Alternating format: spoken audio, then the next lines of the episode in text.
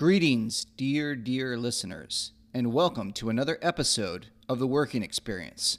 A very warm, open arm audio embrace and a squeeze.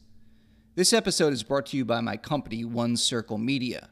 One Circle Media is a hybrid digital agency and media content creator. We create and design apps, websites, videos, social media content, and physical products. We are artists, directors, designers, producers, coders, editors, thinkers, makers, and creators who embrace story and creativity from design, web and app development, animation, docs, features, TV shows, digital and social media content to physical products. For our clients, we create content that builds networks and audiences across multiple platforms. Check out our work at onecircledigital.com and onecirclebrand.com. If you work for a network, studio, brand, startup, or corporation and are looking for a partner to create media that will build, engage, and entertain, reach out to me at john at onecirclemedia.com. I'd love to hear from you. Thanks, everyone, and I hope you enjoyed this episode of The Working Experience. The working experience. Route 93 North is almost at a standstill. It's a rough one out there this morning. Snow and sleet. There is no service on the. Stand clear of the closing doors, please. Uh, yeah, folks, we're going to be a few minutes. We have train traffic ahead of us. We should be moving shortly. John, we need that report ASAP. Where are we on that presentation? Man, HR wants to see you. Did you return that email yet? We have a team meeting at 10. Stay late, Bob. Teamwork makes the dream work. They're moving in a different direction. And after the meeting, we'll have a breakout session. Who ate my Where are my biscuits? Hot Pockets? This microwave is disgusting. Oh, God, what's that He was smell? clipping his Sexual toenails at his desk. I can't take it anymore. I can't take it anymore. Hey, everybody, and welcome to this episode of the Working Experience podcast. My guest today is Brahms Guignard. Brahms is a writer and filmmaker. His series Vindicta was recently completed and screened, and he is here to talk about that project and other projects and filmmaking in general. Welcome, Brahms. Thank you. It's a pleasure. It's a pleasure, definitely. And uh, I was at that screening. We were just talking a little bit. Uh, I mean, I, I've done three short films now, and you were saying it was a long time in coming, and it is a very long process Absolutely. from uh, like script to like actually getting everyone together to actually shooting it and having it edited and get the music. I'm always rather amazed it actually gets done. Absolutely. Yeah. Uh, from from ince- inception to uh, perception uh, is how I like to think about it. Because uh, the beginning of it all, you, you're you're thinking you're going to make one thing, and then of course, you know, the process of it, it morphs. New ideas come in, um, collaborators, and then at the end, it's something you know completely different, and you're you're you're happy. You're happy all the same. Yeah, that's kind of the magic of it is like, wow, this is a lot different than I thought. And for me, always a lot better. So Yeah. I like I like that collaborative process. That's really very valuable.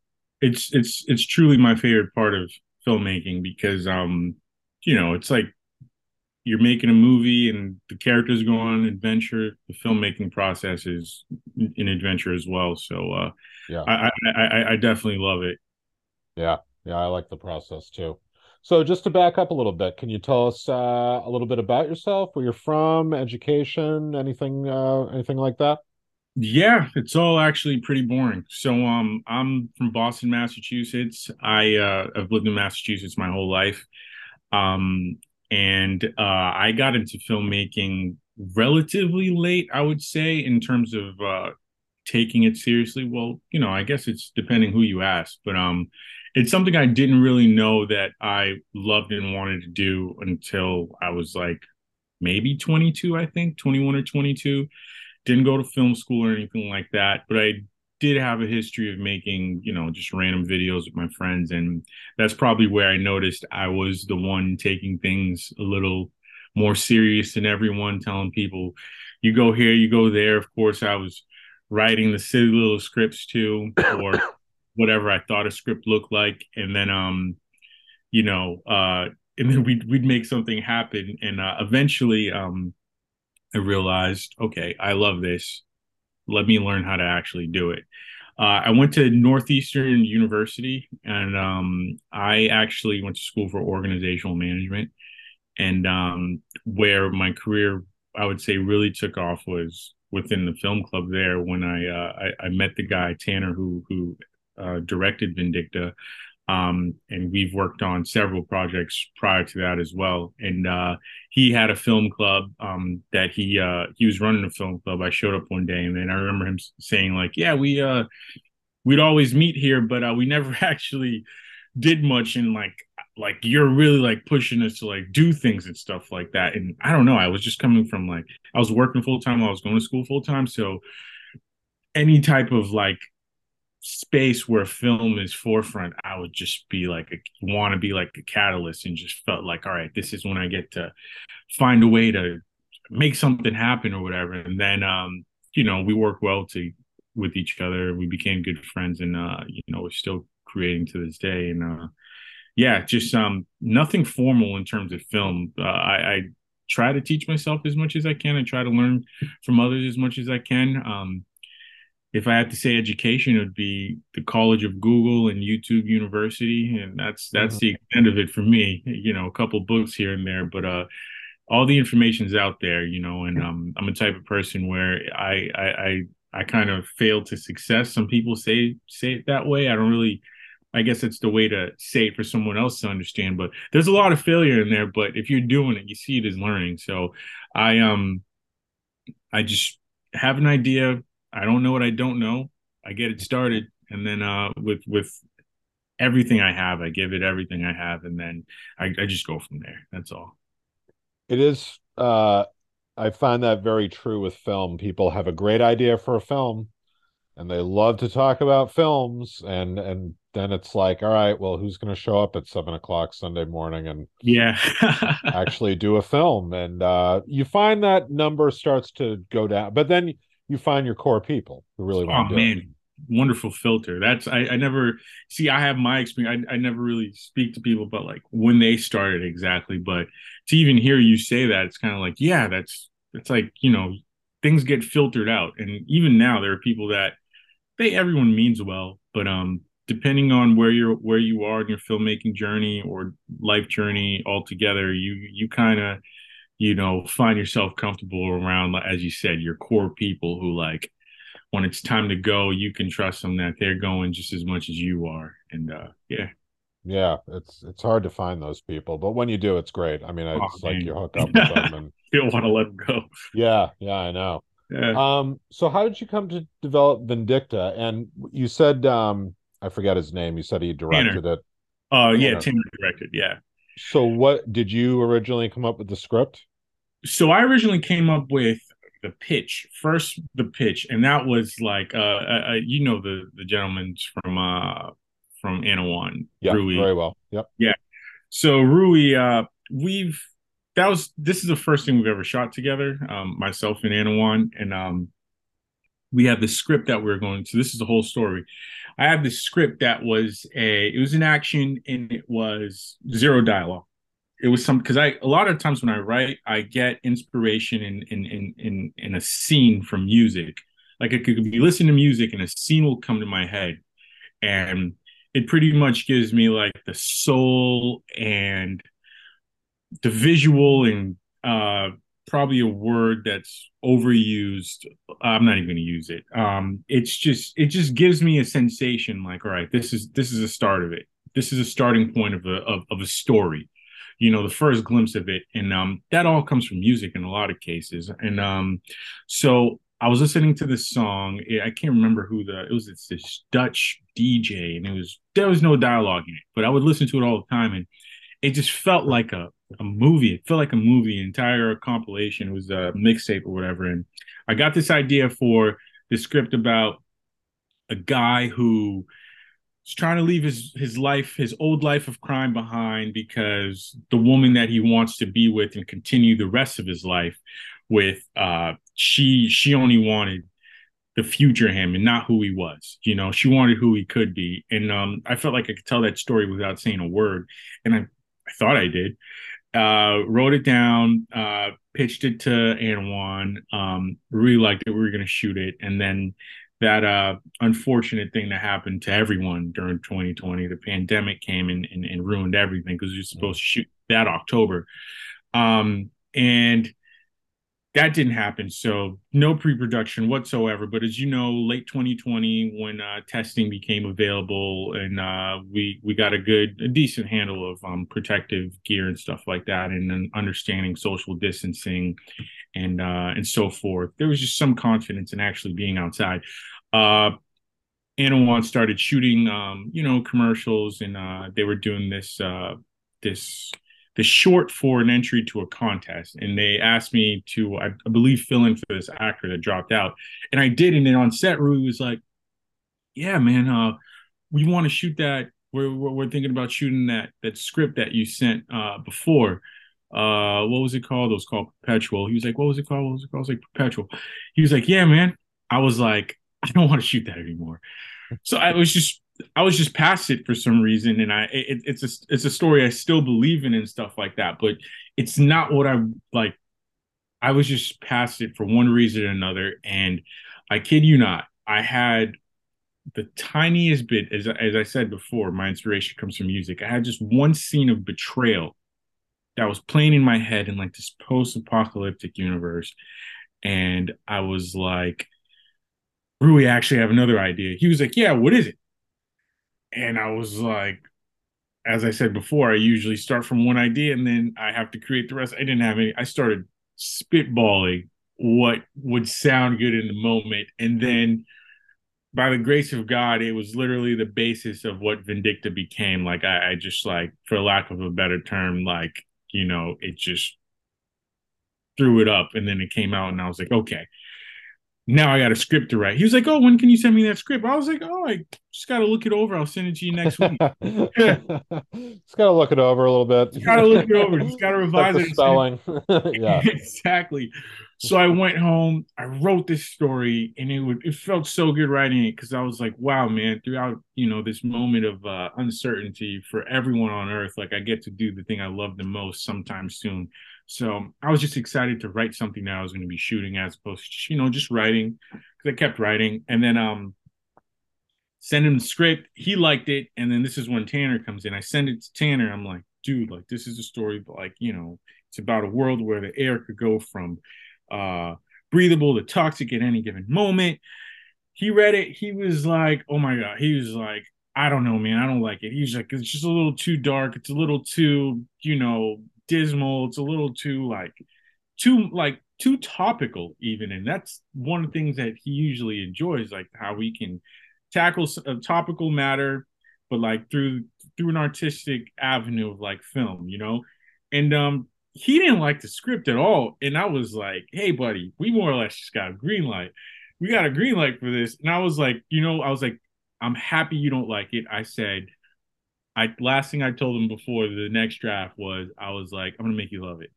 And then hung up the phone. And I just went back to the drawing board. Now, and the reason why I love working with Tanner is because how much passion that he has as a person for humanity. And he's not shy to shy, shy in showing that. And um, so it's like there has to be some optimism. There has to be like hope there has to be something that these characters are, are, are gathering as opposed to just their dire circumstances just making them do terrible things. And um so i end up doing another draft and his critique essentially benefited uh to what Anawan ended up getting. And then they were like they liked it. And i said to Tanner he was like okay i can see the story here that you know that resonates. So the story more from a guy seeking revenge to a guy seeking a reason to live you know? And um that's where even just that insight and that critique created new characters and devices as you saw it that older woman Osiah who was like there's got to be more to you know to life than you just wanting to get revenge. And then even Mason having a relationship the main character the guy that was betrayed by his by his friend you know, having the reason being because he had a brother that he loved so much. So so much more from just from that one t- critique from someone that I value their opinion on, someone that I've been working with, someone I want to continue working with. And that kind of goes into the way I think about my filmmaking process. And I try to be dispassionate in regards to my ego and, and what I want to do. You know, I'm like, I love film and I love what film can do. And I believe it can be a service to, as hunky dory as it sounds, a service to humanity. And um, if I can make something that resonates with people in a way, even if it's sci-fi some people like sci-fi that's like not real or whatever the case is if i can make something that resonates with you and in in in in, in, in different and you can see the relativity of difficult moments in this film and life and how these characters despite their dire circumstance they can find the beauty of just the beauty of humanity the beauty of creating a better tomorrow at all costs despite circumstance you know? I'm like that's the service i'm doing. That's that's that's what i'm doing you know? And and, and that's what's in my heart to to put in my stories and stuff. And um it was uh it was good that I got somebody that could get that out because I was probably writing from a place of a person that was dealing with a pandemic that no one understood no vaccine you know people's family members passing away and just you know you, you remember that time all the all the terrible things happening within our society i wrote something that was far from myself but it was very much what I was feeling. Mm-hmm. And I was able to get what, you know, what I wanted to feel and what I should feel, my own journey of, you know, uh, you know, of my own my own emo- emotional journey. I was able to get that by just talking to the people that I work with and allowing them to be a part of what I'm doing and what the film would be, as opposed to just being kind of a bit of like, oh, this is my vision. This is how it's going to be. There's no room for change and adjustment and whatnot. That was a process morphing. So, um, yeah. And then it went from one part that was five pages, it was supposed to be a short, to hey, how does Anawan being like, how does this look Is you know, an additional part? And then it went two parts, then it went to three. And then at that point, that three part became one together. And they were like, let's just make this into a pilot and then that kind of changed the way that the the tonality the story and direction uh, that we were going and then it was great seeing how we could develop and, and, and what it kind of takes for a story to be a short and a story to be a pilot you know what i mean because it's it's not just the same typical three act structure and it can't end in a certain way it has to end in a place where there's it's just the beginning the pilot always feels like something that's like, oh my God, what's about to happen now? This person's life is just crumbling, or this person, there's immense change happening with this individual or these characters. And then, you know, what looks like is about to conclude only opens a much larger door that you didn't see. And then um at the beginning, and uh was able to do that and uh and and, and it, it felt good man it was it was it was one of the more fulfilling experiences i've had with film so far and and and and i credit that to the people that I worked with and how we all honestly took the took took the process seriously and just you know everybody became a part of it at the end. So just to clarify for the audience, this is not a short film; it's a three-part series. So, right as uh, it's a pilot that had three parts to it. Kind of that was like an artistic choice to kind of show like, oh, this is part one of this episode, part two and part three. Right. Um, it was it was just kind of a way to to to, to set us apart from a lot of uh, you know, whether it's it, it dystopian, post-apocalyptic, you know, that that even if there isn't a single zombie in this, it kind of falls into the realm of like that genre, you know. So well, artistic- you know something's happened. When I saw yeah. it, like you knew something had happened. Exactly. So we kind of wanted to artistically set ourselves apart so that um you know we're creating for ourselves but, but we're all creating for ourselves in the sense of like this is our idea this is our artistic expression but we know it's got to land and resonate with an audience so we thought that would be a refreshing way for the episodes to to occur with the parts so we kept that framework within it and it that idea kind of came from how we were creating it at the beginning, how there was a part one, part two, part three. Then it was like, it would be cool if the episodes had parts in them. You know, you could kind of look at this as part one, part two, part three, and then it's just going to be a, a different way to to to to to experience like an epic an episodic um project. And um, so this is what it always should be look like though, uh, is is a is a pilot and an episode of a series. Okay, so you see it as a pilot. Yeah, exactly. Right. okay. Exactly. So this is episode one, season one. Um, and the goal is to for two, three, four, five, six, and so forth. So are you like just from well, first of all, from a sort of I guess when I think of things, I'm like, oh, that'd be a great idea to have like a car crash. And then it's like, I can't pull off a car crash. I don't have Financially? that. yeah. No, or try to fake it. I'm not. I mean, I've I worked as a grip for five years uh, in New York, and I saw occasionally people with low budgets trying to pull off things with uh, nearly disastrous results, like trying Yeah. to trying to fake a car crash or something like that. Yeah. So I thought it was really brilliant using the air because you don't just on a practical level, you don't have to pay for that. Like if you had zombies, that adds a huge production cost. Huge, huge to to even make it look like something someone should be watching for. Right, I know, because usually it's just horrible when they try to Yeah. do it on a. So I thought that was really brilliant. It's like, well, we don't. It's there, you know, it's there, but you don't have mm-hmm. to see it. It's more ominous that way. Absolutely. And um the idea there honestly uh was when I started to think about how to because I wanted it to be so I had the idea of betrayal and when I was thinking of the reason why and stuff and what I really felt obvious it was a dead giveaway um COVID we're talking about an airborne you know uh virus and stuff like that and uh I didn't want it to be like some type of pathogen and stuff. I do like those stories, but that's not the direction I wanted to head. Um, I thought of it as I was, I was like, look at look at where we're headed. I mean, even now, like I was outside, I was like, the only thing that's going to tell me it's December is if I look at my phone. You know, it's it's so warm outside, and that's Right. today. It's, uh, yeah, and um, I'm, and I just I was just like, okay, in the near future, let's think of it as a a, a, a, a scientific extreme what would happen if we just just like we got our environment to the tipping point where you know maybe there was a hole in the ozone layer or you know some type of you know whatever it was. I can't give it away. Um can't give it away to you guys yet.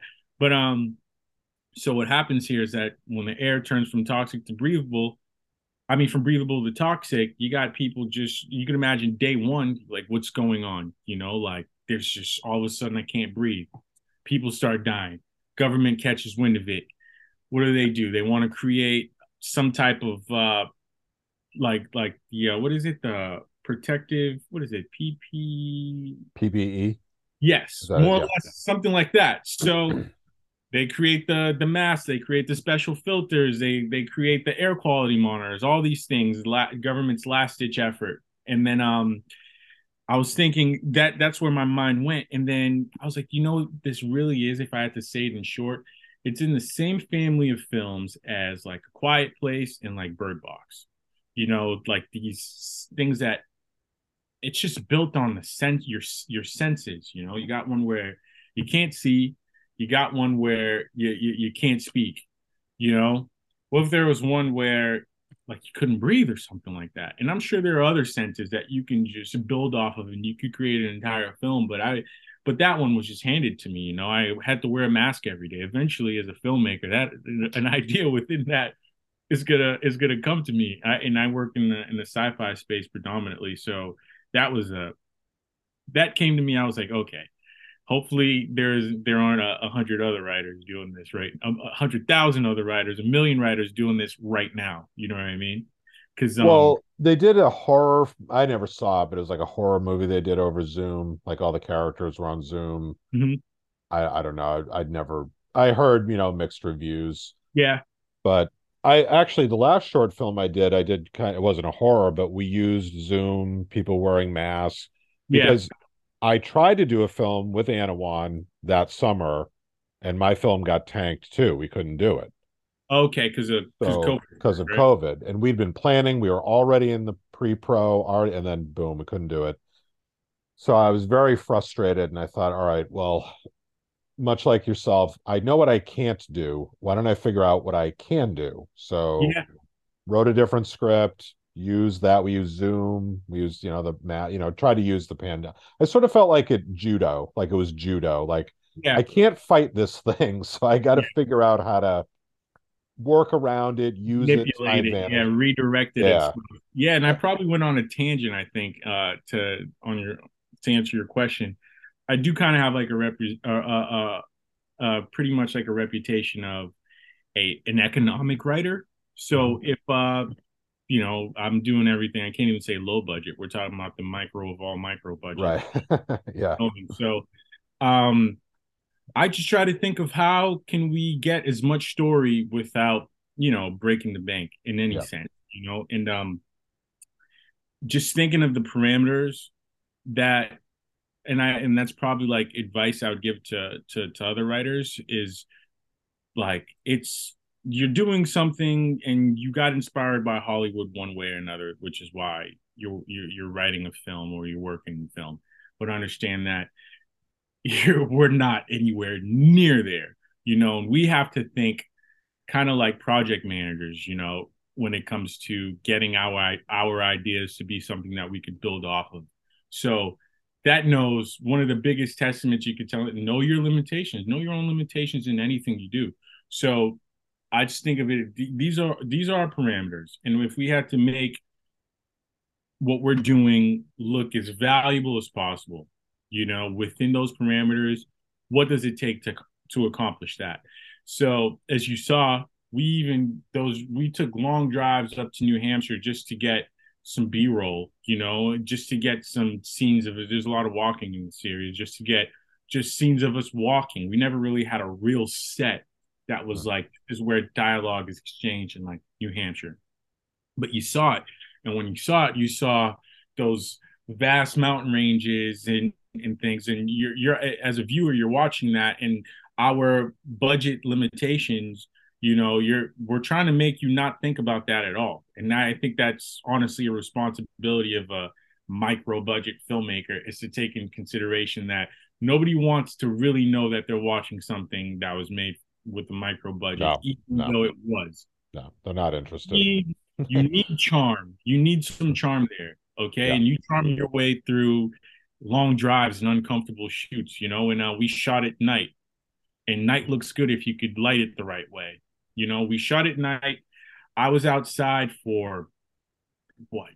What was it like? Uh 15 hour day, sub like it was like under under 10 degrees. Got a cold blister after. It was terrible.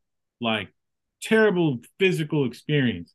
But I was so excited the whole time because I was like, I know this shit's gonna look good, you know? Yeah. Because it was like we had everybody around this fire, and uh, we we had the set, everything looking great. We had the lighting; it was immaculate, and and, and we were coming off a high because we had great performances earlier in the day and everything. I was like, this is going to raise the budget in terms of how it looks you know? It's going it's going to raise the production value to the eye. And Mhm. that's our responsibility as micro budget filmmakers whether it's to the audience or to a financier that you're going to eventually pitch to one day. You want to say this i made a thousand dollars look like this. And they're like oh Yeah. i made five thousand dollars look like this. And i'm like oh i made ten thousand dollars look like this. Whoa, you know, you want to you want to film with intent. You know, I love having fun because I love this and I and, and this is fun to me, but I want to keep doing it for the rest of my life for as long as I'm interested in it. You know, I don't know what God has planned for me in the future, but this is in my heart to do for a long time. I know that for sure.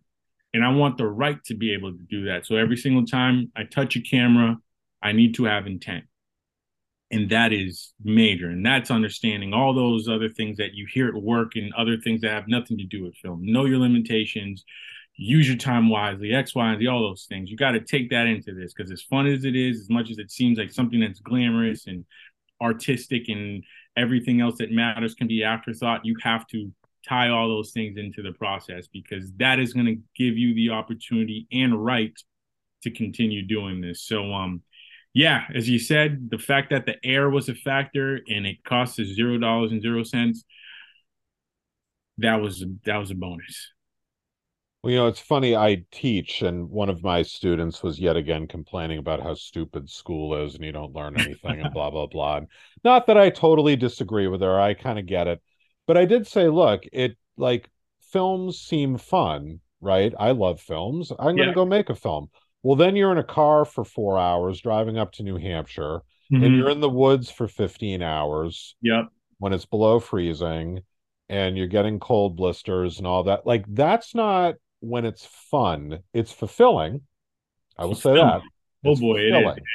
Yeah. But it's not fun. Like it's not fun. You a lot of times I find myself like, why did I do this again? I don't like I don't want to be here right now. But then it really if you're with the right group of people, then it is really really fulfilling. So actually my so you guys just drove up to New Hampshire, got out of the car and went into the woods and started Yeah, so those uh those Anawan guys, they they love they love taking hikes and stuff like that. So they were like, "Oh, we have this we have this idea to go to this spot that um you know we we've been hiking to before, uh, and uh that's where we can get that because we had things outlined and what we wanted to do. We wanted to use the beauty of you know New England. There was like we can do that here.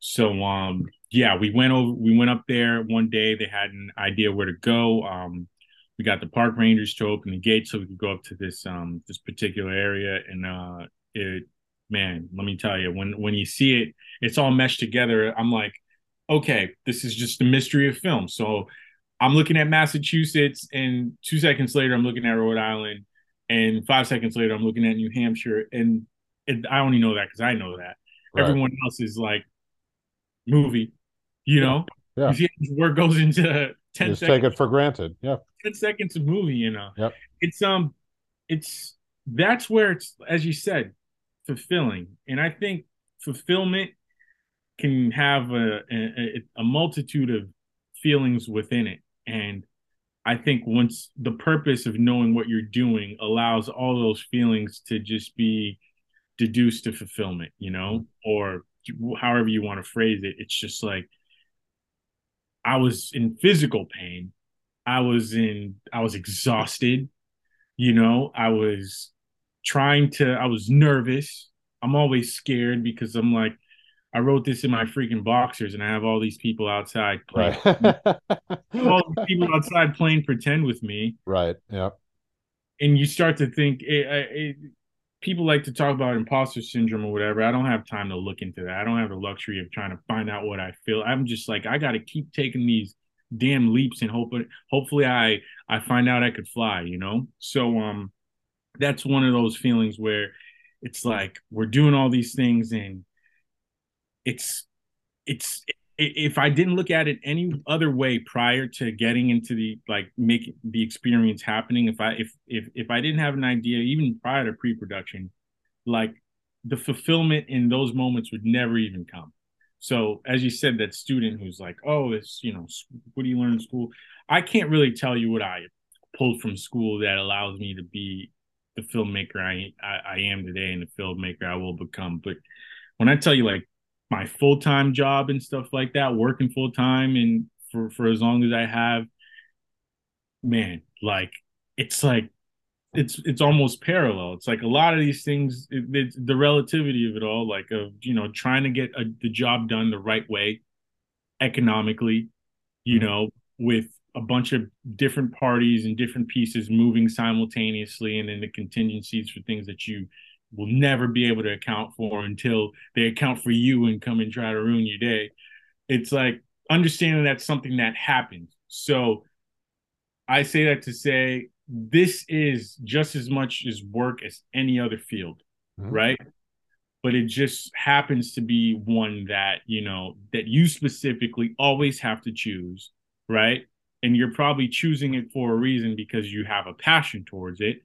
And when that passion is realized, you get this high of fulfillment that is nearly unmatched, you know? And Yeah. um, I can't Well, I think it's yeah, it's go ahead. discipline. If I had to put it in a word, it's discipline. Like you Yeah. learn sure. like somebody had to call those park rangers yep. and arrange for that gate to be open. That's Mhm. not a glamorous task. Yeah. Arranging catering. Yeah. You don't usually hear about that in the Oscars, you know, Never. like all that stuff. Like you got to go buy a pair of shoes. Somebody needs a hat. Somebody to get locate. Like there's all that stuff, and sometimes I'm like, I don't want to deal with this. Like I don't care what shirt he wears. Just put a shirt on it, you know. But it, there's the, there's as you say, there's this point to it, you know, and you you get this thing on screen and you get to watch it. Yeah, that happened. That, that that exact thing happened. Actually, we were on set, and uh, my co-star Jaime Hernandez, um, he came. We said boots, and uh, I guess that was just, again like contingencies and stuff like that. Um, and other things that you can't account for. Uh, he came with Timberland boots, and they were kind of nice. I was like, I would wear those, you know. And I knew in this story, I shouldn't. I probably shouldn't see boots that I want to wear. So uh the him and director swap swap shoes, you know, and then uh that's never comfortable to put it on No. literally someone else's shoes. You know, you ideally No. you don't want to do that. And then, as you know, continuity. Now you're gonna have to wear his shoes for the duration. Yes. Yeah, duration of the shoot. that's true. So- that is true. Jaime didn't complain once. Jaime knew, okay, someone saw these shoes. th- these shoes, if these shoes somehow can reduce the story we're trying to tell, in, even in a fraction, that's the last thing he wanted to do as an actor, as a creator, as someone who, as a part of this project and story. Um, so without even thinking, that was one of those things. Him being an actor and understanding as an actor, you're always going to be on, like, there always going to be an opportunity for you to be uncomfortable that was just one of those things where him understanding his duty and having discipline in that role, he was like, sure, switched it, didn't even think about it. You know, mm-hmm. I meet people all the time that are like, I think I could be an actor. Do you think I could be an actor? And I tell people it all, and I always say it the same exact way. If I do think that there's even like a, a, a you know, something there or whatever the case is, I'll say you have the qualities of an amazing actor. Like you have the, you're you're you have this a natural presence to be an actor but i tell every that means nothing unless you want to be an actor. And it kind of sounds like you know like what? But ser- wanting to be an actor is wanting to say the same thing as many times as the director wants you to say it and it could be 30 times saying the same thing walk in and out of the the same door as many times as you need to you know uh work for $50 or whatever the case like self tape and know that that self tape is probably going to be opened just so it could be dragged into the trash bin because they hired an actor from another state or whatever Right. case is, right? That is wanting to be an actor, wanting to be pelted by the realities of being an actor continuously before that moment of fulfillment that we talked about before arises and you're able to experience it and then you know that the work that you're doing is just a building block to get to to attaining more of that. That's wanting to be an actor and i, I personally don't think many people want to be an actor because you know if they understood what it was they'll probably oh like no i don't like it that much. I thought it just had to be pretty and funny. I think what people are trying to say, and this is actually what my last short was about, what I've thought about a lot is you want to be rich and famous. yeah. You don't want to be an actor. yeah. Like, and that's what it like, do you want to be a musician or do you want to be rich and famous or a stand-up comic? Or whatever it is. Like i just did a podcast with Zaire Silva. We were talking a lot about acting, and he said, you know, he's always reading monologues. He's always practicing. He's always doing that to he's got to keep his chops up. Like, how many people are really willing to do that? Not many. not many They want to be famous. Yeah, and then um even it's and it's crazy every time you see an actor, you're like, I, I at least me, I think about it. I'm like, what is your reason to keep going? You know, because as an actor and just an actor, I have to be completely honest with you. I don't know if my reason would keep me going the way I'm going right now. I think I'm able to be who I am in in, in film because I'm also a writer Yep. you know and then it's like these stories just like i get jumped by my stories out of nowhere. There's stories that's just like i want you to finish writing me or start writing me or something. Mhm. like it's just, it's just natural. It's just these ideas that come in my head and they come out of nowhere. I can't avoid them. They follow me. I dream about them you know? I can be having a conversation with anybody and, hypo- and a hypothetical story for a film would come out and it's just It's just uh, uh, uh, another sense I've developed. You know, just wanting to to want to continue writing, and that that allows me to give myself an opportunity to keep, keep acting because the odds man the odds of an actor you know becoming someone that's acting for a living or experiencing that fulfillment as often as you know you can say is worth it it's it's very slim because the business is a different beast. The business of being for an actor is so it's i i think it's I can't. I um, couldn't do it. The odds yeah. are so overwhelming. I can't. It's overwhelming. I don't I think it's it. fair. I don't think it's fair, and especially in Massachusetts, it's tough. It's tough. And every time I meet an actor that's just acting, I'm like, wow. I know. Like, you like and, and and and I commend them for it. And it's not someone I look like, you know, they're walking in an execution line and they don't know it. I look at it somebody like you're the type of person that perseveres enough where the law laws of average law the law of averages is going to be in your favor one day you know? I would hope but i see actors who i think god you're so talented. Yeah. like why are you still selling real estate? Like i mean yeah. headshots and they tell me all the stuff they go through and i'm like i'd rather be at my computer writing a script. I don't want to do all that yeah. stuff. I can't i can't do it. I just I've, I feel you too. I, I right on that too because I, I meet actors that are that are they ask me like you know younger actors, younger people. You know, I, I'm not someone that I feel like everyone's like I'm gonna go get advice from Brahms or whatever. But um, you know, unless you're trying to figure out how to write. But you know, I get close enough to just working in the space and meeting local actors. You know, and they ask you like, yeah, yeah, what do you think I could be doing differently or something like that? And I'm like, keep doing what you're doing right now yeah. Keep working with independent filmmakers because if you're just sending auditions and stuff like that and taking classes, that is that's like the that's the bar to say I'm an actor. You're doing, and I'm not even saying that's the bare minimum because a lot of people don't have the opportunity to be in independent films as often because you know then you gotta how much time do you have but you have to create that time and work with these independent filmmakers that are going to put you forefront the opportunities to be forefront raises that law of averages into your favor even more, you know, because if you pair yourself with a talented independent filmmaker, maybe something that they make allows you to be seen a little bit more or now you have that to be on your um to that that footage to be on your reel. So now when you know you've got enough of those commercial credits that you didn't think was going to bring you anywhere in terms of narrative projects. You know finally you know they they push you forward to be seen by this this film that's shooting in an area and they look at your your your your self tape or whatever the case is or that the the agency looks at you and be like oh look at this. I'm definitely going to send this audition to this person.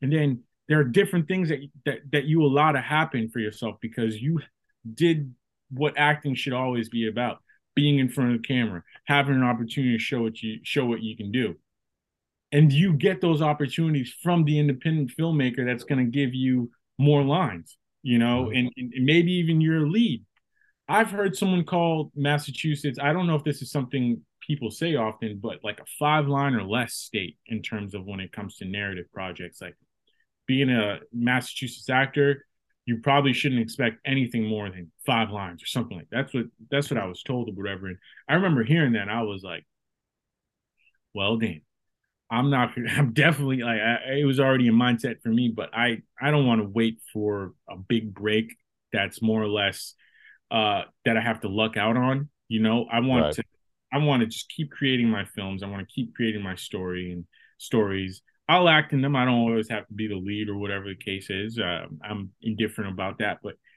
I want to get into the film space where I'm creating these ideas, and then if then that allows me to act more, so be it. But I know this is something I can more or less control and make happen. I can plan. I was, I was just going to say that I feel in control. I'm not waiting yeah. around for other people. But you know, yeah. it's funny when you mention like working independence and things like that. Like that's when you find out like you know hilary swank she was she got paid $75 a day to do boys don't cry now this was 25 oh, wow. years ago yeah and, lo- and look at her yeah $75 now there's a lot of people who turn their nose up at $75 a day Mhm. But a lot of times you you know you got to act for free, and Yeah. and it's you know do all that stuff. And I I've been uh, it's been great for me meeting actors who are SAG actors, but they're like, yeah, I'll do it, no problem. Yeah. And I'm like, you know, the food and this is getting they're they're always like, no sweat. And then I've had other people say, no, I can't do it. I'm in SAG. I'm like, okay, you know, I mean, each Yeah. their own. So No, to each their own. And um that's something where like I there are a lot of things I'm not privy to in regards to you know SAG because I'm SAG eligible. Like I I can't do another SAG project without joining SAG. Um my last SAG project, I think the last one was it may have been Don't Look Up. I was in Don't Look Up. I was uh a a reporter. My scene got cut, but if you look at the credits and you wait just a little bit, a little bit after DiCaprio, all right. there's Brahms Guignard. This is my name. Nice. nice. All right. All right. so uh yeah, that's uh I know I gotta join before before I, I do another SAG project, but um I understand a lot of people have their ideas about, you know, um, you know, what they can do and and, and whatnot. And I never want to look at anybody making a, a, decision, a personal decision as, you know, I don't want to judge anybody's um Right. Yeah. idea like, you know, do you think you're too good for something? I, I never even imagined that. I'm like, there has to be something more with the whole way SAG is structured and stuff like that, and why you know their perception of working with other filmmakers. Or maybe it doesn't align with align with their plans or whatever. But Right, yeah. But I can say to people always like find the opportunities of a story that you care about, of course, that you can be forefront in some way, in one way or another. You want to get in front of the camera and do what you do, you know, not nothing wrong with this. This is a great step up in a career. And if I got this opportunity, I'd call my mom right away. If I had to be at a doorman or something like that in a in a, in a movie that came to shot out here, and I was just like, right this way, sir, and that was my only line, right? And I was and I was in uh, in the trailer all day. I'd be posting that on Instagram saying, "Oh, this is so cool," right? I'd call my mom and be like, "I'm on set right now, like this Yeah. is like I got this shoot coming up. I'd be so excited about it, right? But that one second, that is good when it comes to what are your credits? Can people can are you are can can you be hired and stuff like that, right? All those questions that go into being an actor and stuff like that. And when you have to, let's say it's to get a a, a, a agent that's in a different tier than the one that you have right, all that matters, right? But I think there is immense value, immense value that can't be matched in being forefront and doing what you do. You know, being an actor and being able to like really act and like really like show you could you could be someone that there's a scene where you were happy, circumstances change, now you're sad and stuff like that, or now you're dealing with something, you're not happy anymore, you're trying to find, you know, a way out of whatever problem you're dealing with. Seeing that and seeing someone do that on screen, I think that's when you're like, wow, like you, you know, you can really assess and you could learn from that, if not anything else. But it doesn't help you real, whatever the case is, just those are it, it's it's just invaluable to me, and, and um, it's it's how I'm doing it, I guess. Well, and as you said, though, you got to follow your, you know, your passion. I mean, again, my passion is not acting. It's not, I don't find it as satisfying as other people would. I like writing, you know, I like, as you were Yeah. saying, like always thinking about stories. Mhm. I had this one student say, this was last year, and this idea lodged into my head that her driving instructor said, I basically do this to get out of the house and away from my wife. He said this to a 16 year old girl. That's and I thought that is fascinating to me. Yeah. With that guy's life, I was like, well, how old is he? And she goes, I don't know. He's like 45, 46. I'm like, that is perfect. I love that. We already shot some of it. I played the driving instructor just to do Yeah. it and yeah, got some kids. I'm like, that just fascinates me. no, Like that there's somebody out there who's who says that. Like he must have no one else to talk to. yeah, and then uh, it's funny because you see drivers all the time, and now you're probably going to be thinking, "What's your reason?" What's his deal? Yeah, what is Yeah, this guy? your- And then another one I just heard, also driving, so as a theme. This woman I work with, her daughter's in middle school, and the middle school bus driver talks to the kids on the intercom, like about politics about his thoughts on life. Oh He'll, man, he'll, he'll drive and talk. that's amazing. Yeah, and That's and he cool. he says, and I thought this was very endearing. I love you to the kids. You know who I could see doing that? I just just visualizing. I just see uh, I see Bryan Cranston Bryan Cranston. Yeah, bus driver for some reason. I thought a different type might be Bill Burr if he's a little more cynical. yeah, I can see. No. Yeah, yeah, yeah, yeah. I see that. I see that. Like, there's all these fascinating stories out there. I'm like, why isn't this is great? You know? yeah, it's and it's just just picking it from the story tree. It's your Yeah. yeah. they're all they're all up there, and Yeah. uh, I I love that about just the infinite avenues of writing. But I didn't want to make it seem like I don't love act. I love acting. I love it. It's Mhm. just as fulfilling as writing to me. But I'm a little pragmatic when it comes to, you know, because I I know no matter how good I am, this is like shot in the dark. This is a, it's a, you know, one in a million, however you want to say. it. It's just the odds are they're a lot. The odds are are, are, pretty immense, you know. Yes. But if I can create things, then I could kind of have building blocks where I could perceive that I need to do more than I did before, at the least, and build my projects on top of each other. And, you know, then I could probably seek more funding than I did the last one and kind of have like more or less of a business model to it, you know?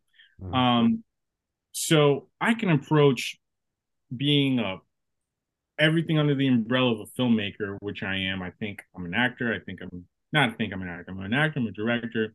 I'm a producer. I'm a screenwriter. You know, and it's plug and play in terms of like how do I advance this, and it could all be intertwined into one at one time or just a couple at at another. I just know this is when I am at the helm of you know the my trajectory. You know, I could really advance this way. And there are actors that are probably I, they hear they could hear me talking, be like, dude, what are you doing wrong as an actor? You know, Yeah. they could have figure it out, which is exactly what I'm saying.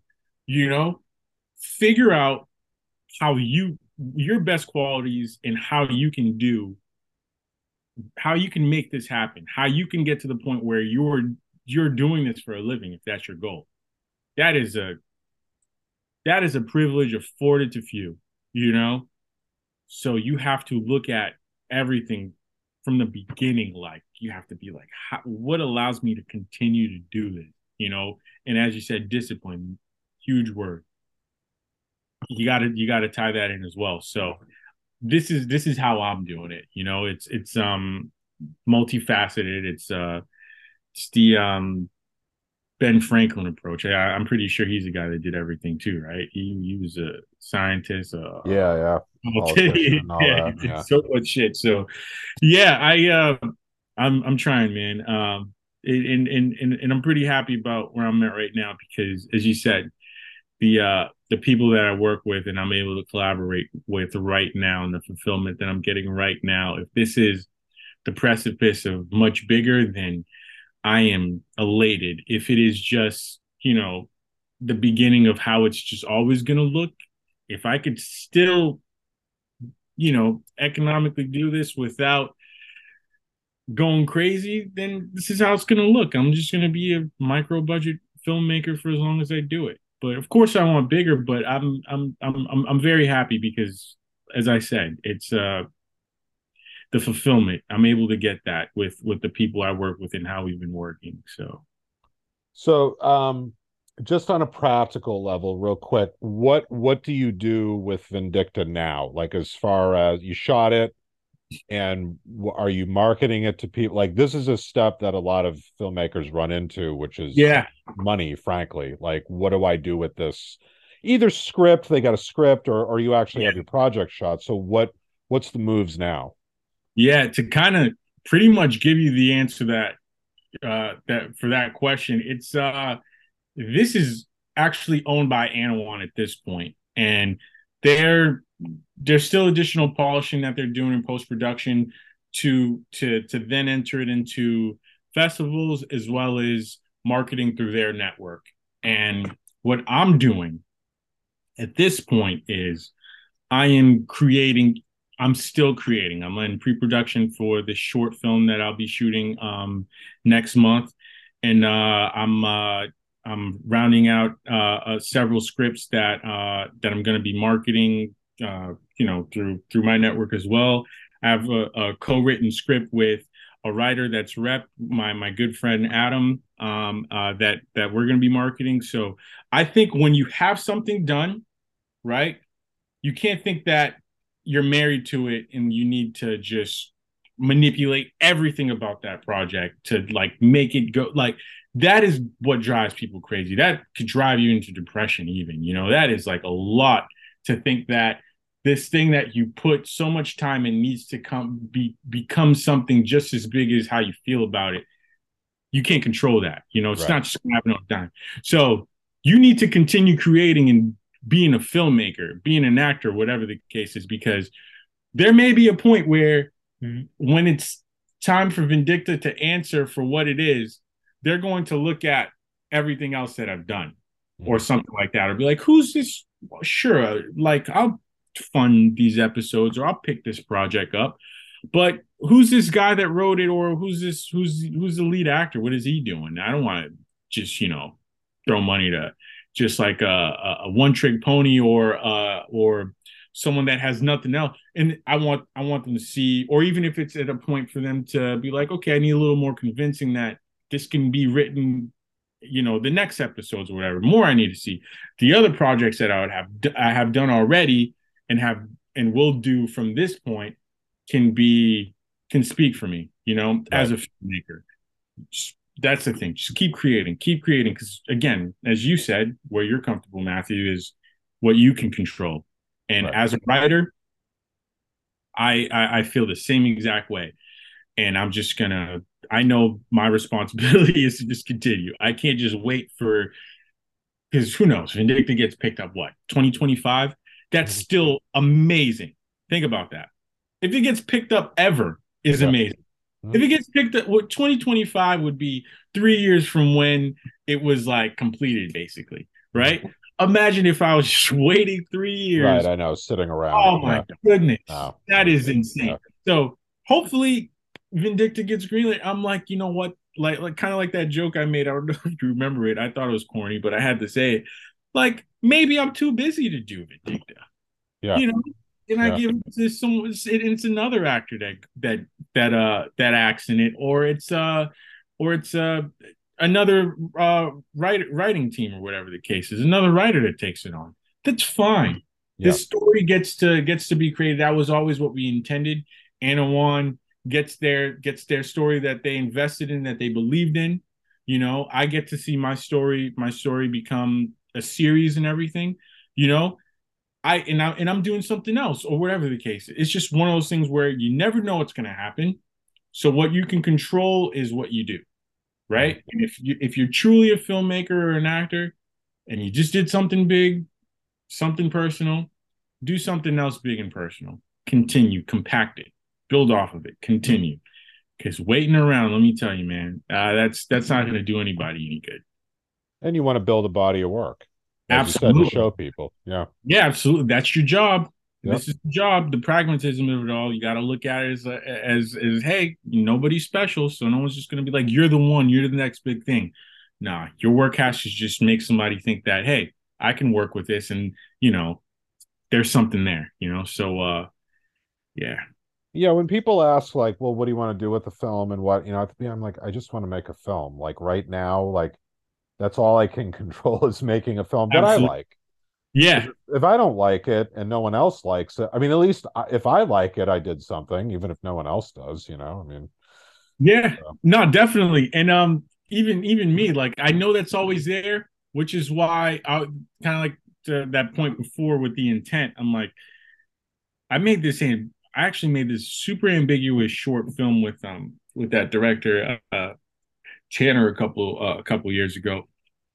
At the end of it, it was a 19 minute runtime. You know, open ended ending where it's kind of like we kind of left it for you know for the viewer to perceive and uh and, and kind of just come up with the, answer at the end. There was a several routes that you know that we kind of left there. But at any rate, it was something where you know you you you come up with the answer, and um, we looked at it afterwards. We were like, we love it, but what did we just do? Like, what is this? What is a 20, what is a 20 minute short film fall? You know, what does Yeah. that do for anyone? Luckily enough, we sh- we we invested ourselves in it to the point where we're like, we made a we made a beautiful piece of work. So that kind of was like what Anawan saw in terms of like my acting performance, what Anna Anawan saw in terms of Tanner's directing and his handling of a of a project and, and the producing everything. There are people that see it that were like, it is beautiful. And I'm like, it is. And that's that's something that when I and, and that's in terms of like like what I alluded to before about production value with scenery and everything. We shot that in Lancaster, California, in like what kind of looked like the Joshua Tree area. It was like a de- people like, well, where are you, Arizona or something like that? I was like an hour north of LA, you know, where Yeah. where Gina was living at the time. So there was there was really nothing crazy that we did. We just got kind of uncomfortable um because they were like, oh, it's super hot. I was like, no, it's actually super cold and dry. Like my lips were all chapped. It was like 45 degrees and windy. But um that ambiguous project that we did, luckily, got Anawan to see our acumen for uh, filmmaking and directing and, and, and acting that we were in. They had faith that we could be worked with to do to make Vindicta come to life. But I would say stay away from um, ambiguous projects as much as you can. Kind of have an intent when you at this juncture where Yeah. something to land. Like, where do I want to? Sh- I want to sh- enter this short film into film festivals, or uh, do I want this to be kind of like a a, a a pilot that I'm going to pitch? You know, Yeah. for for continuous production. Really define your work because you don't want to leave that to be in question. You know, to to Right. the viewer audience or. Yeah, but we lucked out. We lucked out there, you know. Yeah. Yeah. All right. Well, Brahms, thank you so much for doing this. Really enlightening conversation. Our, our listeners Appreciate will get a lot man. out of it. Thank Yeah. you. All right. Thank you. Thank you, everyone, for listening to this episode of The Working Experience. We'd like to thank our sponsors, One Circle Media. If you work for a studio, network, startup, or corporation and are looking for a partner to create media that will build, engage, and entertain your audience, reach out to me at john at onecirclemedia.com. I would love to hear from you. And that's it. The end. The sweet end. Until our next audio encounter.